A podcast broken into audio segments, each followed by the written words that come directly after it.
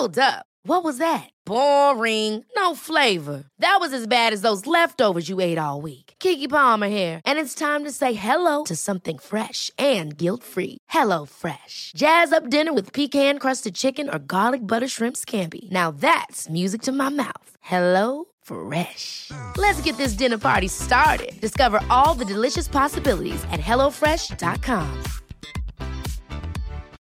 Life is full of what-ifs, some awesome, like what if AI could fold your laundry? And some, well, less awesome, like what if you have unexpected medical costs? United Healthcare can help get you covered with Health Protector Guard fixed indemnity insurance plans. They supplement your primary plan to help you manage out-of-pocket costs. No deductibles, no enrollment periods, and especially no more what-ifs. Visit uh1.com to find the Health Protector Guard plan for you. Episode 12, Growing Through Transformation and Change, with personal trainer and Instagram sensation Alice Liveing.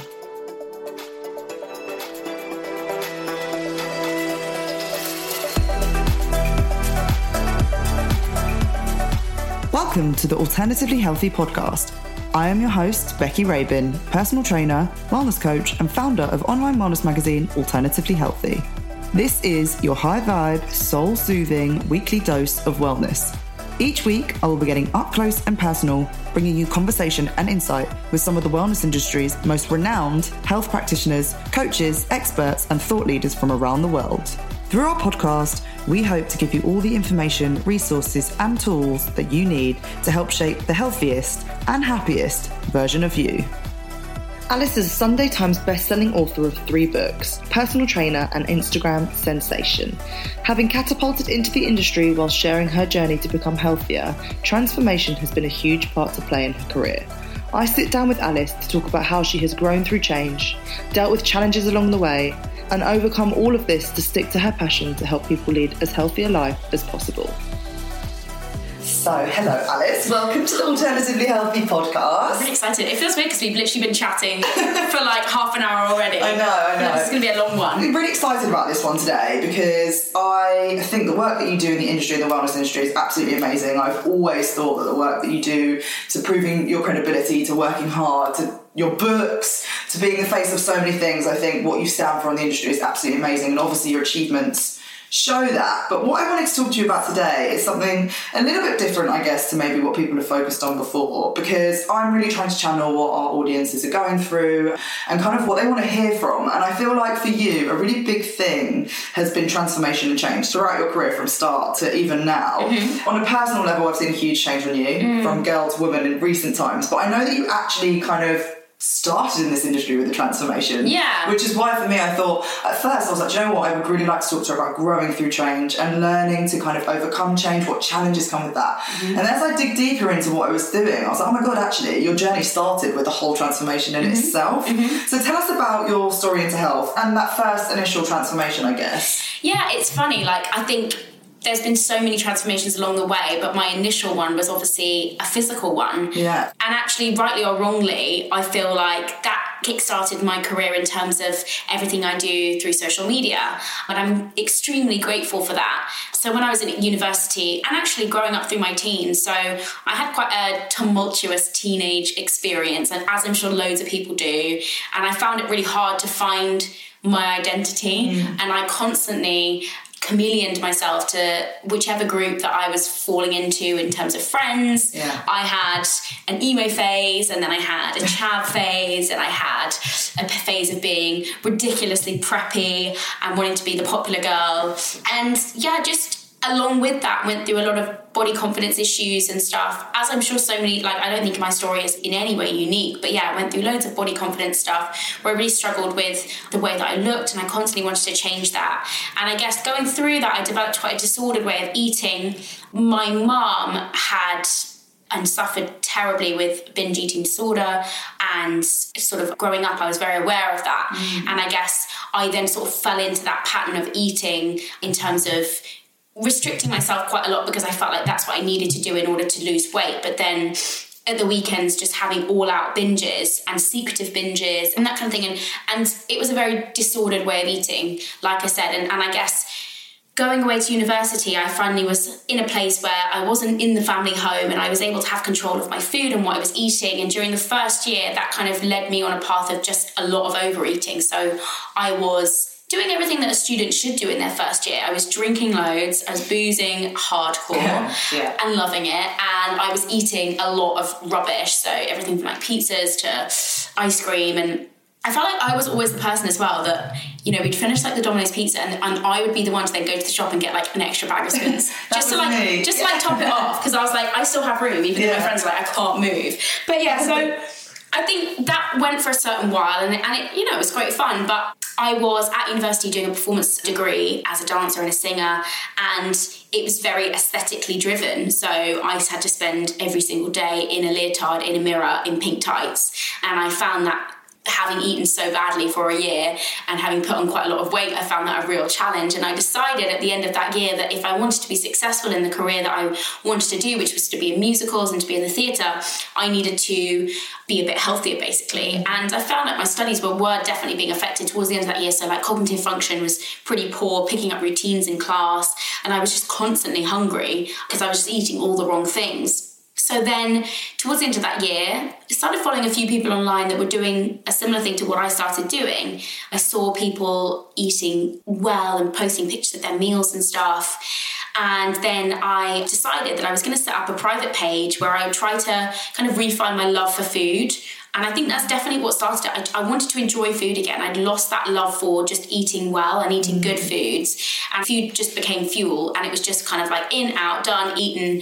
So I started to cook meals and take pictures of them and make them look really nice and try and eat foods that I knew were going to be good for me. So I did some reading online and I started having things like eggs and porridge for breakfast instead of just cereal. And it just sort of started that way. And I guess, like you said, with the transformation photos, as a result, my physique had quite a drastic change as I started to eat better. And I wasn't eating less, I was just eating very differently. And were you training at this point still? Or? Yeah, sort of. So I sort of started to get into the gym, but even at the time then, I was still a cardio bunny. Like I was hardcore on the treadmill. I'd clock watch the entire time, wait for that 20 minutes to be up and then be like, "Ooh, done." Thank God for that. But yeah, so I was doing that, but that was it. And it was only actually later on, so maybe like a couple of months into the journey, I guess, that I discovered weight training. A PT at my gym had been like, "Oh, you should try, you know, doing some squats and things like that," and introduced me to like the basic kind of lifts. So like basic squat, you know, some sort of a deadlift, presses, pulls, that kind of thing. And from there, that was when I fell in love with weight training. Yeah. So really it was for you more about the food at the beginning and your relationship with mastering the food, which is so interesting. And I think what I find interesting from that is that actually your start to finish, your start there wasn't, "Oh, I want to get in good shape." It was, "I want to feel good." And you were chasing to feel good in your bikini or in your dance wear, but like not necessarily look good, because the gym kind of came after. It was more about the food. Yeah. And I think that's something that generally as an industry we've kind of forgotten, is that we kind of all started this to feel better. I was exactly the same. I was ill and wanted to make myself feel better. I needed to nourish myself rather than look good. And somewhere along the lines we kind of got caught up in this look good feel. And you mentioned there about like struggling with your body image all the time, and it is something that I want to touch on, because body image is such a huge thing in the industry at the moment, and equally so are transformations and transformation photos. But what is it about body image that you think, why do we as women struggle so much, and kind of what are the struggles you really faced with and how did you get over them? Yeah, so I think, you know, there's been a few mistakes that I made along the way that I feel are really pinnacle in how I now feel. I think one of them is linking the way you look physically to health. In my opinion, there's no correlation between the way you physically look and optimal health, because you can be a slim, really muscly, you know, really look physically amazing, but inside have like, you know, really poor gut health, really poor sleeping habits. You could be incredibly stressed, suffering from anxiety, all of those things. And, you know, I made the mistake of probably letting my body fat percentage go too low and thinking that that was the healthiest that I could be. And actually, you know, in hindsight and on reflection, it probably wasn't. Yeah. And, you know, I'm not one to sit back and say, you know, I've never made any mistakes. I absolutely think that that was something that it was just unsustainable. And, you know, because I'd come from X and ended up at Y, which was this really low body fat percentage, it felt like such an achievement. And hence I wanted to hang on to that place so badly. But then as I started to develop an understanding of, I guess, more what health is. Yeah. And I think that's what really came second was at first I wanted to feel good, and I did feel good, and I wanted to look good, and I did look good, and I felt freaking great. Yeah. But then it was like, is this sustainable? No. Is it healthy? And am I ticking all the boxes of what I think actually healthy is? No. So moving from there, I guess, I mean, I don't post my transformation photos very much anymore. Not that I'm not proud of them, I am, but I just think for me, my job online is so much more now about getting people to optimum health, which doesn't equal fat loss. Yeah. Because really interesting. That's the transformation in itself, which we'll go on to, because at the moment we're very much talking about your early stage. So when these transformation photos came out, and for you it was an overnight thing, wasn't it? Your followers just grew, and all of a sudden you were like just this woman that everyone knew about, and it was very early on in the industry, and I guess we were all kind of very new to it. So I guess what then happened for you? What came for you with this like rise of the fame and the people knowing you? Because now we're obviously in a different place with what health means to you. You don't post those transformation photos, which is something we'll definitely come on to. I think it's really interesting that you don't. But how did that change, that whole change of your life? So I imagine at that moment your life changed. How did you overcome that? Like, what did you do? Like, how did it feel? And So, it's really interesting because it was literally overnight. I had a Daily Mail article that picked up on one of my transformation photos. And I think in a day I got 20,000 followers. And that was, you know, at first you're sat at your kitchen table, like trying to take a picture on your crappy iPhone. Yeah. And the next thing you've got like the Daily Mail contacting you. You've got like loads of people emailing you, offering you X, Y, and Z, wanting to send you free stuff. And it was overwhelming. And for me, I feel like what's kept me sane and what's kept me not letting it get to my head is the fact that, one, when it all happened, I was away on tour. So I was working an incredibly taxing job where I was doing between 8 to 10 shows a week and doing a job that I love, and I miss it so much. But I was in a room full of girls that kept my feet on the ground. Yeah. So I shared a dressing room with a woman who is, I'm going to say she's 50 plus because she probably won't like me saying how exactly how old she is. But she was 50 plus, and another girl called Sinead, who's like one of my really good friends, and she's the same age as me. And you know, they became my family for the year because I was on the road for a year living out of a suitcase in a different city every week. And so when things really started to take off and, you know, those emails started coming in, it would be really exciting. And I'd get an email and I'd say, oh guys, like I've just been emailed this, but they'd really keep my feet on the ground. And then, you know, I'd get dressed in my costume, go on stage and be able to perform and forget about everything. So I was able to keep a distance. I didn't just sort of wake up one day with all these new followers and think, oh my God, I've made it. Do you know what I mean? I was still working really hard. And the other thing is my mom is like the biggest influence in terms of keeping me, again, I hate the word, but keeping me really humble. Yeah. Like she's never let me get above my station, and she's always made sure that no matter how much success I get, it's always like, that's amazing, but you still need to come home and you still need to do the dishes, and like if you leave your room in a mess, like clean it. Do you know what I mean? So, amazing. So you know, like I think there are a couple of things that have really, really helped. But I think as well, like behind the scenes through that time, there was loads of stuff that was going on. I don't know whether you remember, but I was working with a company called London Muscle. Yeah. And they were really integral to my early years. And lots of stuff went on there. And I'll never, ever badmouth people. But I found it as a young 21-year-old girl going through all of these things and having people that want to manipulate your career in certain ways and have a piece of the pie for themselves, that's quite challenging. And I found that a really, really difficult thing. So I think the fact that that was going on behind the scenes meant that, like, actually it was a challenging, it was a challenging time. I am actually incredibly in awe of the fact that I, not in awe, that sounds like I'm like blowing my own trumpet, but I'm amazed that I managed to keep up everything for that year. Because during the year of tour, which I will admit was one of the toughest years of my life, I wrote my first book, I went through complete heartbreak and got cheated on and, you know, all of that kind of thing. Which and we know is just the worst thing in the world. Yeah. And yeah, so many things happened that, yeah, I guess I'm amazed that I continued it, but I'm so glad that I did, because coming out the other side of tour, I think that's when I really grew up and I was like, oh my God, I've had such a year of building and learning and growing, and now this is my time to really grab this opportunity which is in front of me in terms of what I have with the social media stuff and everything with both hands, and just run with it for as long as I can. Which I think is super amazing from your part, because you've essentially seen a challenge. Obviously positive things were going on around you, but you took a challenge and you took something that was quite tough to deal with and you saw the positives in it. And I think that's a really big lesson at the moment, that a lot of the conversations I'm having with people is coming up, is that everything you go through happens for a reason, and there is a reason behind it. And I guess for you, how did you handle having so many people tell you what to do, what to say, or just pointing their opinions on you? Because I also feel like with a lot of the work that I do and the girls that I get is that they're quite scared to do what they want to do or change their career or transform what they perhaps, who they're friends with or just anything, because they're worried about what people will think of them. And it completely crippled me for years. Yeah. So how did you then, like, especially now, I guess, even in the place that you're in, how do you deal with people saying what they want to say about you and overcome it and just block out and put your blinkers on?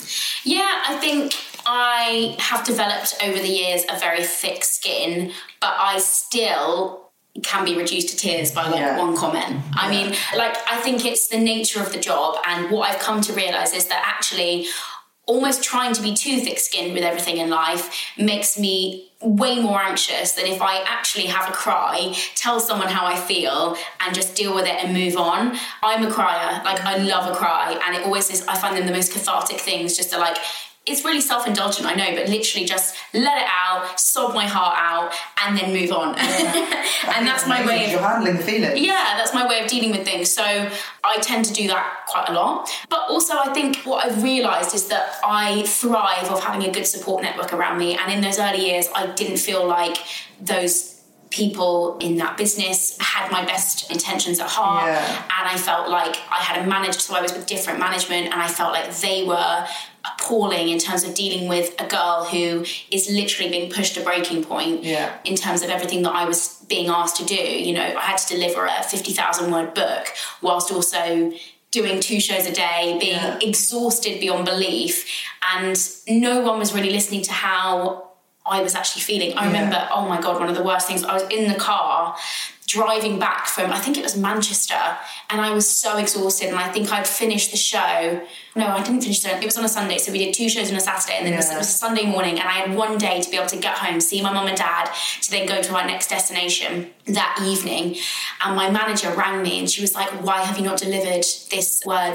And I was like, look, I've spoken to my literary agent, I've cleared it with her, I've just said I need a little bit more time. And she was like, do you know the reputation that you're putting out there, and do you know how people are now going to blacklist you? And honestly, like, I just think sometimes we need to have a little bit more compassion for people, and I found that hardened my skin. And no bad feelings now with that management, you know, like, we ended on good terms, and I moved on to someone who I feel really gets me, and we work incredibly well together. But yeah, it was definitely a challenge, and I've realised coming through that having a really good support network around me of people that aren't in the industry, you know, like my boyfriend, my mum, my friends that I was friends with at college, they are all really imperative to keeping my feet on the ground and making sure that I stay sane, because people can be nasty. It happens all the time. I have some horrific comments and messages from people that, you know, will blame you for World War II or things like that. Not World War II, but you know, they'll blame you for everything and anything, and it's all your fault. And so it's about having those people that you can lean on, and you can just take a step back and be able to refine reality out of the social realms. And I definitely think as well for you, like, it, I see with you and everything, I know you're obviously on a personal level, and I see that you really always just come back to what your message is and what you're here to do, and here to help people, or here to make a change. And I think that's what I always say to people, like, if you're worried about what people are thinking about you, the only person that's getting hurt by that is you. And, like, you know, there's so much content that I now do on my Instagram that I never used to, because I was worried about what people would say, and now I'm like, do you know what, if I've helped one person with that message today, then I've done a good job, and I don't care how many likes it got from other people, as long as one person made a life-changing change, that's great. And I think another thing you said there, which I do really want to focus on, is the fact that you say you're a grower, and you actually go through the feelings, and you deal with those emotions. And I think that is something that I really want people on this, like when they're listening to this podcast, to take away that like we've become this industry of strong, not skinny. That's kind of what happened. Let's be strong, let's be strong, let's weight train, let's be empowered, let's be like hard women. And I think comes with a lot of that is that we've actually forgotten to be vulnerable and we've forgotten to feel and ask ourselves how we're feeling. So by the sounds of it, you actually sit at home and you say, how am I feeling? You cry it all out, you deal with it and you let it go, which is, I don't even think you realise, but it's such a empowering message for people to take away, because a lot of people I know don't even handle those emotions, don't even deal with them. But I also think, like, I used to feel so much guilt for being sad, crying, you know, asking for help, because in my head I'm like, well, there's always someone that's worse off than me, there's always someone that's going through worse things than me, like, stop being such an idiot, you know. And I also think it's really difficult because social media allows us to see into other people's lives and what's going on so much more than we used to. So whereas sometimes I might, you know, have a bad day, go home and have a cry and just like let that be it, I'll go home and I'll see that, you know, someone's had an awful day or so many worse things are happening to other people, and I think, oh God, I don't deserve to be upset, why am I upset?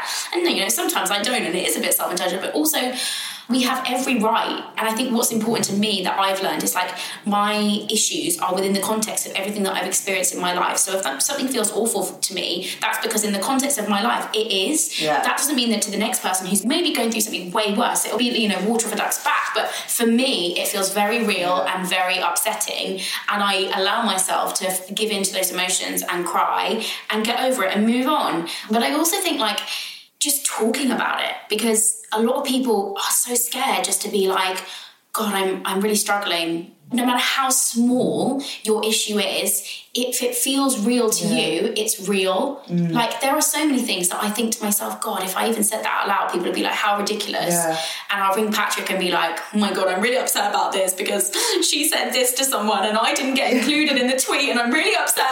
And like, it is ridiculous. It is. But like, if I held that in, it would probably snowball into something so much worse than it needed to be. So, you know, I am going to say it, and he might laugh at me and it might sound ridiculous, but I feel better for getting it off my chest, and I feel better for even just saying it. And I think we need to stop being so scared of like just letting things go, letting things off our chest, and just talking about, no matter how small, the things that get to us, because like I said, things snowball. So it might have just been a little thing, but then if you hold that in, it'll be, oh, then something on top of that, and they compound into feeling way worse than if you just dealt with the initial issue. No, I completely agree with you, and I think it is something that as an industry of girls we need to learn to definitely channel our feelings a little bit more and ask ourselves. I think we're all going 100 miles an hour sometimes, that we don't even ever stop and say, why am I doing this today, or why am I working out today, or why am I, like, what is that? And I guess for you, like, there is like tons of transformation, because your next one is something a little bit about change. So you obviously in this industry, this musical industry, that was your love, that was your passion, that's where you wanted to go, and then this other kind of job came up out of nowhere, and you had to make a decision at one point, didn't you? And I remember really early on being like, when you were juggling them both, I was like, she's going to have to make it. I can't remember who it was I was saying it to. I think it was someone at your management that works there. I think it was our friend Ollie, and I was just like, she's going to have to make a decision at some point. That's going to be tough. Like, how did you make that decision? Because one of the biggest questions I get asked sometimes is how I made the decision to actually leave my full-time career to pursue what I love. And it wasn't that I loved one more than the other. I actually did love my career in advertising, and I guess you loved your career in musical. So how did you make that change and kind of just take that risk?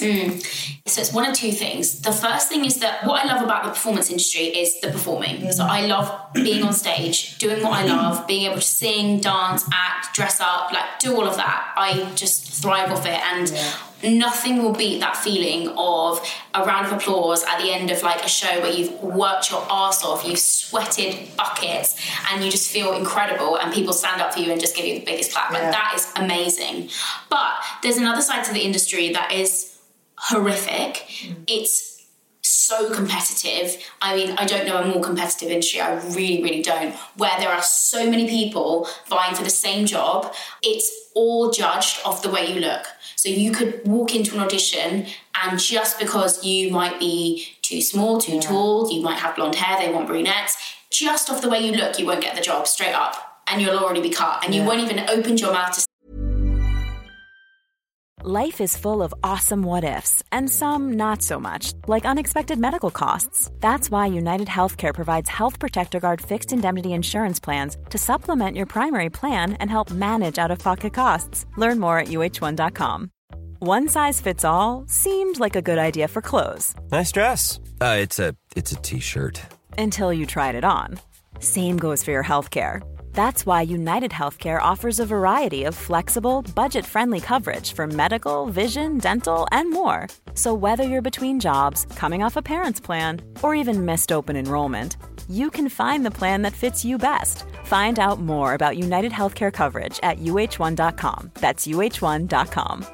Hey, it's Ryan Reynolds, and I'm here with Keith, co-star of my upcoming film, If, only in theaters May 17th. Do you want to tell people the big news? All right, I'll do it. Sign up now and you'll get unlimited for $15 a month and 6 months of Paramount Plus Essential Plan on us. Mintmobile.com/switch. Upfront payment of $45 equivalent to $15 per month. Unlimited over 40 gigabytes per month. Face lower speeds. Videos at 480p. Active Mint customers by 531.24 get 6 months of Paramount Plus Essential Plan. Auto renews after 6 months. Offer ends May 31st, 2024. Separate Paramount Plus registration required. Terms and conditions apply if rated PG. Saying you won't even have done one dance step. So that's a challenge. And then beyond that, it's really, really, really hard because when I was going through the decision, so towards the end of my contract on the show, all the people that I was working with, and I mean some of the most talented people that I know were auditioning for jobs at the same time, and they were getting cut from the first round. And I'm like, how? Yeah. Why? But I mean, like, you should walk into a job. My dance partner, Mikey, God love him, was one of the most talented dancers I'd ever come across. He was incredible. And he was getting no's from auditions, and I was like, I just don't get it. And for me, it was like, look, there's a side of the industry that I love, and I will always be able to perform to some extent, you know, even if it's just hiring a scene coach and just doing it in my living room, I'll be able to do that. But I don't know if I'm thick-skinned enough to be able to put myself through that audition process again and to be constantly judged on the way I look, because I'd come to a place where I was so happy and so confident in my body, in my who I was and what I was doing. And then, you know, to be broken down like that following such a year of growth was going to be too much. Yeah. So I was like, do you know what? I'm going to have to knock it on the head for now, take some time out, focus on the social media stuff, which was really exciting. And, you know, my book came out towards the end of the tour. So there was all of the stuff that went along with that. And I just was like, let me give this a go and see how I get on with it. Which is so interesting, actually, because then from the sounds of it, actually, yours was because you've done all this growing. You'd kind of grown out of that, not the industry itself, but grown out of what comes with the industry. And actually, maybe a little bit of fear was what was holding you back in a way to like go, do you know what? No, I'm going to stick at this. And I know how horrible that industry can be. My whole entire family are in music. And it actually, that I was a dancer, I physically didn't even... I wanted to go to the Brit School and I didn't even apply because I'd watched my cousin in Les Mis do like 5 years of it and then come off the back of it and be like, well, okay, we're now and out of work, and my sister's in the songwriting industry, and it's a constant battle. It's honestly, it's toxic. Like, yeah, it really is. It's kind of such a shame, but I guess that like leaves the door still open for you to kind of maybe go back into that with a different mindset now, a different place and a different viewpoint. Absolutely. So I guess that transformation, and then one of the more recent ones was the name change, which I again know exactly every probably thought that would have gone through your head with a name change, because I did it too, and it's a big risk and a lot comes with it. What was it behind that change that really made you go, do you know what, I'm done with cleaning Alice and I want to just be Alice? Oh, lots of things. Okay, so the first reason was the most obvious one, you know, like clean eating. When I first started and chose the name, and I always use the analogy of like, you know, when you choose your first email address when you're at school, it's like, mine was sexy_bunny girl, which is horrific, but you know, like you, Becky Poser. Yeah, do you know what I mean? Like, it's one of those things, like, I liked the idea of, like, I'd heard clean eating being thrown around. I was like, I know, I'm going to call myself Clean Eating Alice. Yeah. And there was no thought that went into it. There was not, like, I wasn't aligning myself with, I had no idea what clean eating even was. It just, to me, was like, oh, I'm going to eat a bit healthier, so I'm going to call myself that. And then the movement of clean eating, and I guess the term clean eating became a big umbrella term for loads of different things that fell under it, which went from everything from, like, veganism to paleo to just really restrictive ways of eating, and other restrictive ways of eating. And I didn't feel like I aligned with any of those. I still ate everything. I never sort of cut nothing out or was eating in a restrictive way. But I felt like I was being lumped together with that kind of movement and almost being blamed for a lot of things. I really, really struggled. Like, I remember, oh God, it was awful. I was away with Sana in Greece and we were on this amazing trip, and suddenly this article came out in the Daily Mail, and it was like, to a certain degree, just blaming myself and a few others for things like eating disorders and I have never felt, I remember sobbing my absolute heart out in this villa with Sana. I was just like, I'm so sorry, and I was crying my eyes out because I felt so much guilt at the fact that people were like throwing that accusation at me as someone who had never ever started this to be more than anything than just my own little blog. And suddenly it's like you're in the national press being blamed for all of these things, and it was like, oh my God, what have I created? Like, what have I done? And I rang my best friend Lewis, who's my best gay friend. He was like, don't be so ridiculous. Like, you know, he's one of my go-to people that I ring when I'm really, really feeling like shit. And, you know, I managed to pick myself back up slowly but surely. But I realised, I think at that point, that it was like, I can't keep dealing with people blaming me for that kind of stuff. And so, yeah, that was the first reason. And then the second was just like, I felt like my brand had evolved a lot over the time that I'd been called Clean Eating Alice, to the point that I felt like it was much more personal than I ever realised it was initially going to be. Because at first it was just the food, and it was all just pictures of food. There was none really of myself. It was all just pictures of food. So then I realised over that year that it'd become a lot more personal, and I wanted to show myself more. I wanted it to be more of like a personality-led brand rather than just food. So I went through lots of discussions with my management about whether it'd be a good idea. I felt quite strongly about it. Obviously, it was difficult because I published 3 books under the name Clean Eating Alice. And so that was a bit of a challenge, but one that my publishers were really understanding of. And so, yeah, then it was just all go. So it was ultimately the belief in wanting to be you as you that was just like, you know what, I don't even care what comes with it. Absolutely. And like, just being yourself, you have total freedom over what you're doing, rather than being tied down to being, oh, that's Clean Eating Alice. She, you know, it already predicts what you're going to be. Whereas if you're just your name, there are so many different things that I feel like I can talk about and do, because my brand is so much broader than just food. And how has it evolved what you want to talk about? Because I, from a personal level, from like being in the same industry as a colleague and a friend as watching you grow, I've seen probably the biggest transformation beyond your aesthetics, beyond everything in your most recent kind of months, because I feel like your voice has changed. I feel like your message that you're kind of saying to people has gone way beyond just fitness, if anything, like really quite far beyond. How has your voice changed? Like, how has what you define as wanting to help people and wellness changed? I guess like I've grown up, I've had a lot of industry experience, like working one-to-one with people, you know, like I left the show and started working as a personal trainer.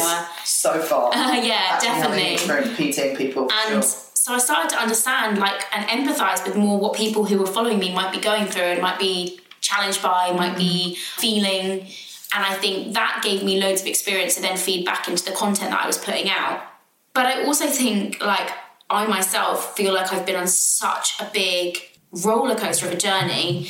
Pretty much from the start of when I started doing what I was doing, I've been in a relationship now for 18 months and I completely credit my boyfriend with like allowing me to just be a lot happier, be myself, have someone to voice my ideas off, to cry to, you know, do all of those things with.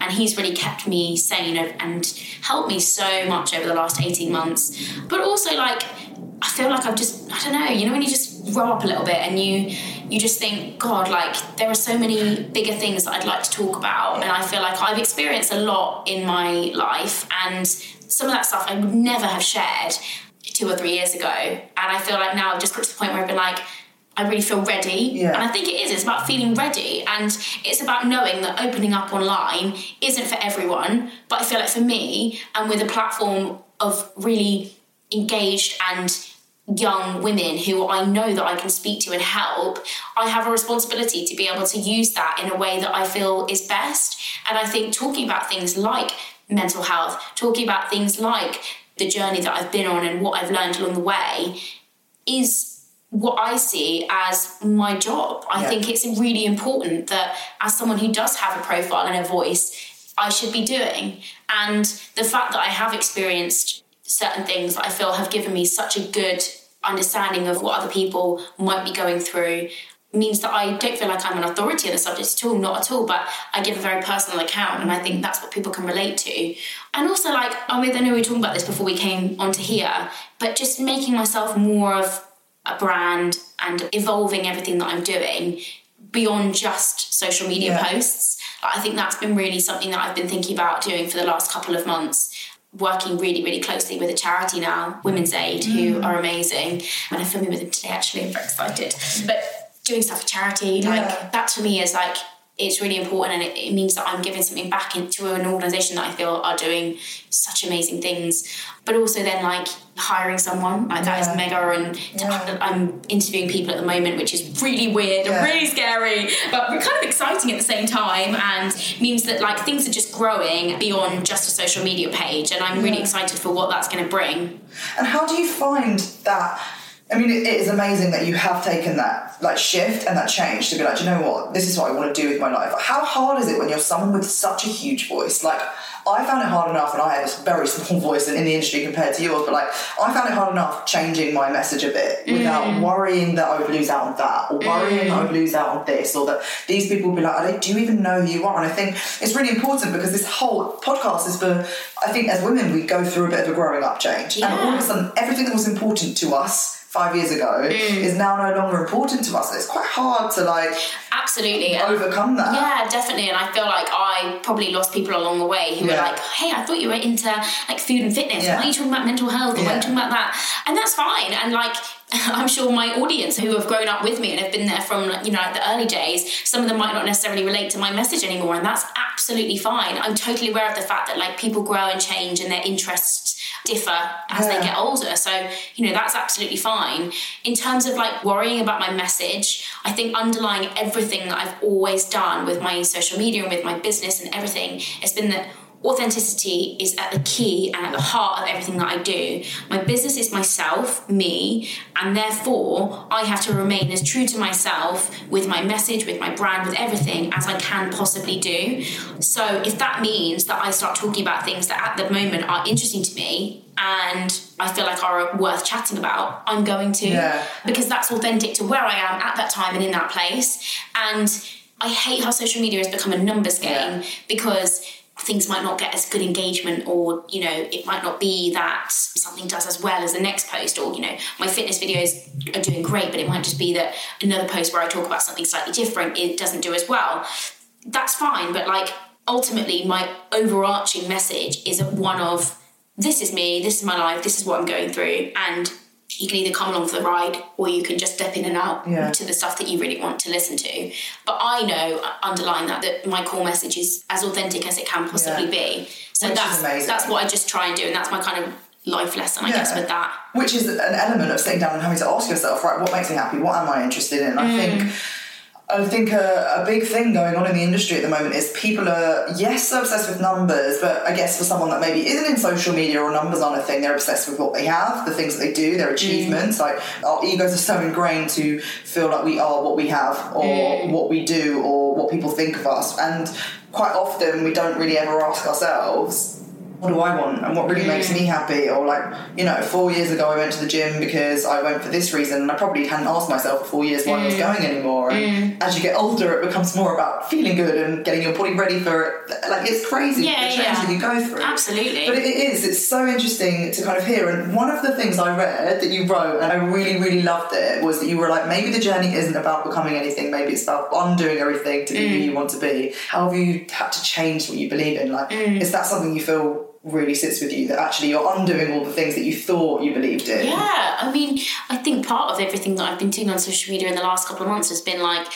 having to relearn everything that I thought and showing people that I made mistakes. I think people think that just because I've got massive numbers and that I've gone on this massive journey with everything, that I somehow did everything right, but actually I made so many mistakes along the way, and I'm totally cool with admitting that. And I think that's really, really important for people to know, is that for everything that seems like it's going right, there are 10 other things that went wrong, and there are loads of things that didn't happen, there are loads of brand partnerships that didn't work out, there are loads of friendships that like have come and gone, and people that have supported me and not supported me. And I think that's all part of growing up, isn't it? That you, I think I had an idea of how I wanted my life to plan out, and I had an idea of how I wanted everything.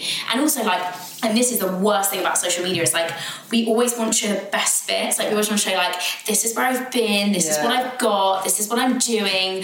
But actually, like, I think I started to realise that there wasn't much in that. I just didn't find it as fulfilling as talking about stuff that I really care about. So, but also I'm really, really bad at blogging. Like I'm actually the worst blogger going. I am really bad. Like I actually really don't like having to pose for photos and stuff. I find it so cringy. Yeah. And even when I was in Jamaica just now, like poor Paddy was like, I was like, I need to get a photo. I'm really sorry. We'll do it really quickly. Can you just take 10 and then we're done? But I don't enjoy necessarily as much that side of things. You know, it's something that I do for my job. Yes. And you know, if I'm working with brands and stuff, I have to get content that's going to work for them.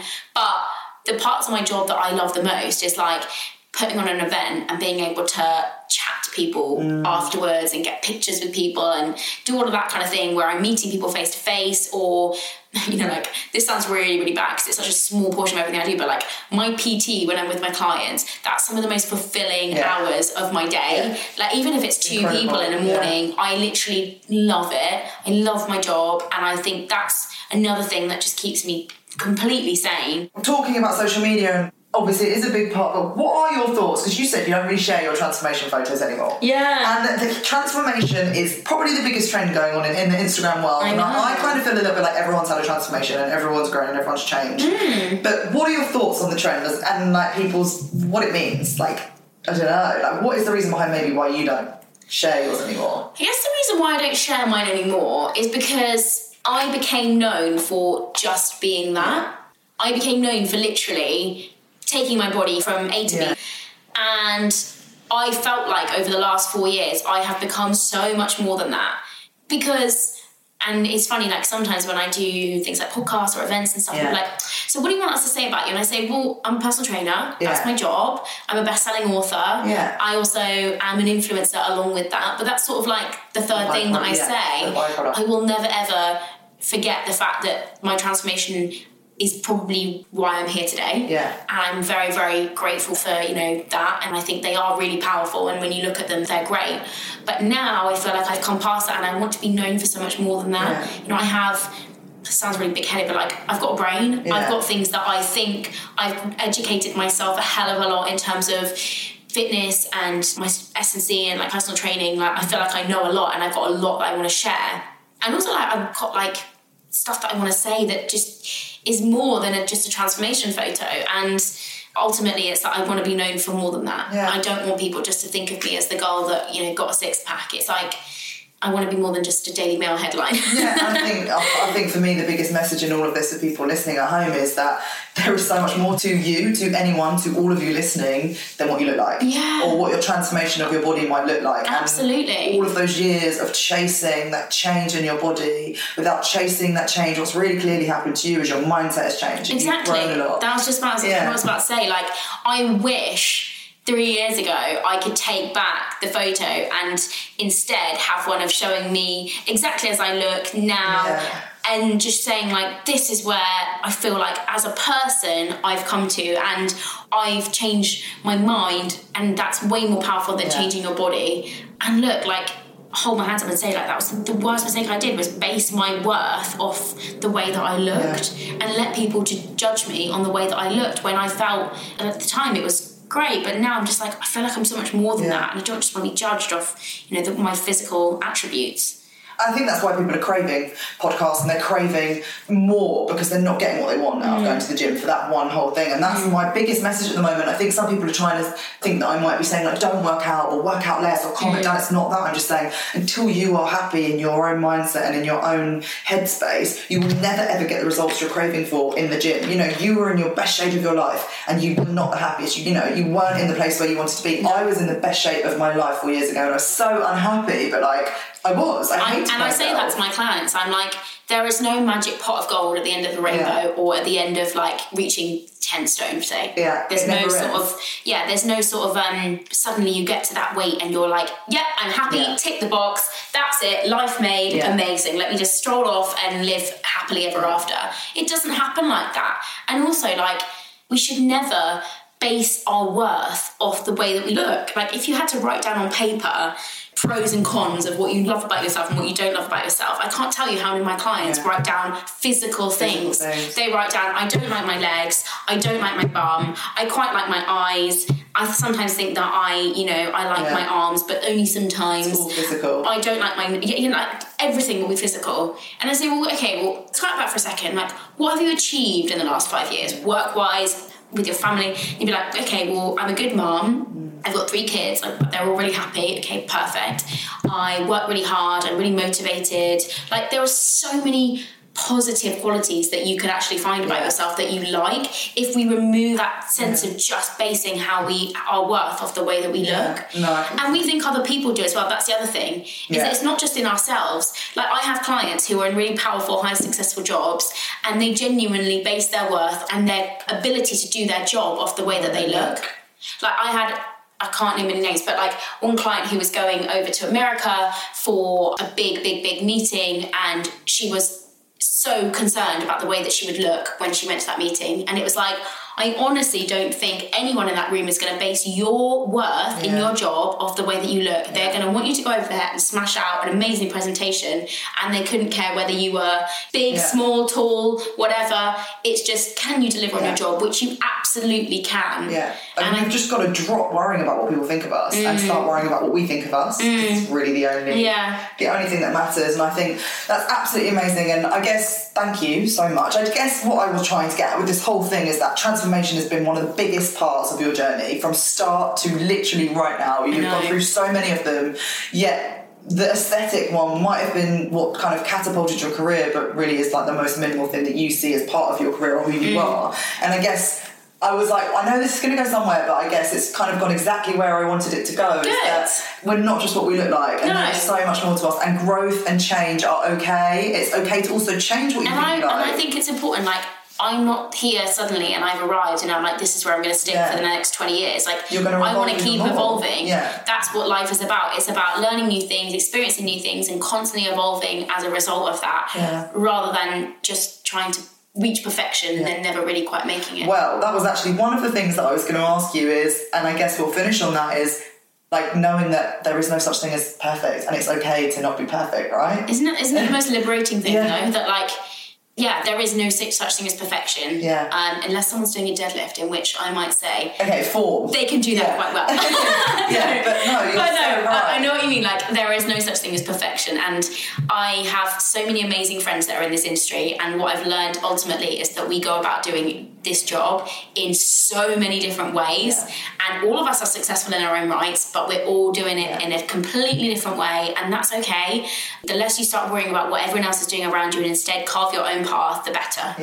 I think one of my contributors, she has a community of mums, and she really hit home with me when she said, when your child comes to you and is upset because she's not perfect, you will completely teach her that she is imperfect, like she is perfectly imperfect, and you teach her it's okay to not be perfect. Why don't we do that to ourselves? And it really stuck with me that like, that's how we would treat our children or our friends, so we should treat ourselves. So thank you so much. And I guess pleasure. What else, anything exciting coming from you this year, or what can we expect? Loads of stuff. Changing things. I know. You've just got your app as well, your 12-week Transform with Women's Health. So that came out a couple months ago.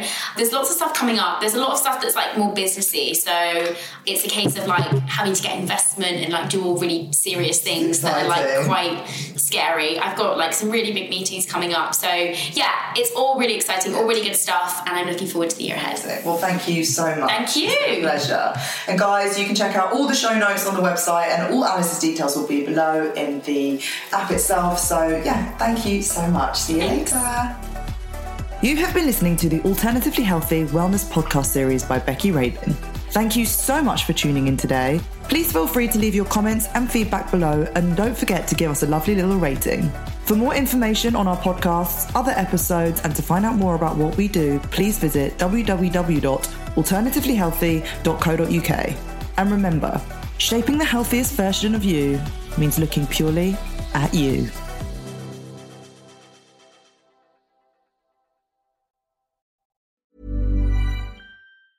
Hey, it's Danny Pellegrino from Everything Iconic.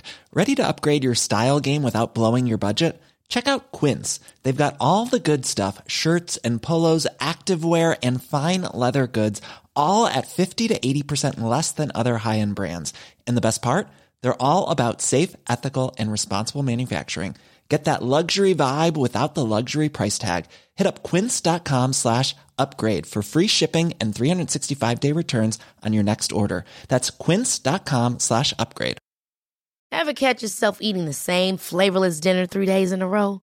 Dreaming of something better? Well, HelloFresh is your guilt-free dream come true, baby. It's me, Keke Palmer. Let's wake up those taste buds with hot, juicy pecan-crusted chicken or garlic butter shrimp scampi. Mm.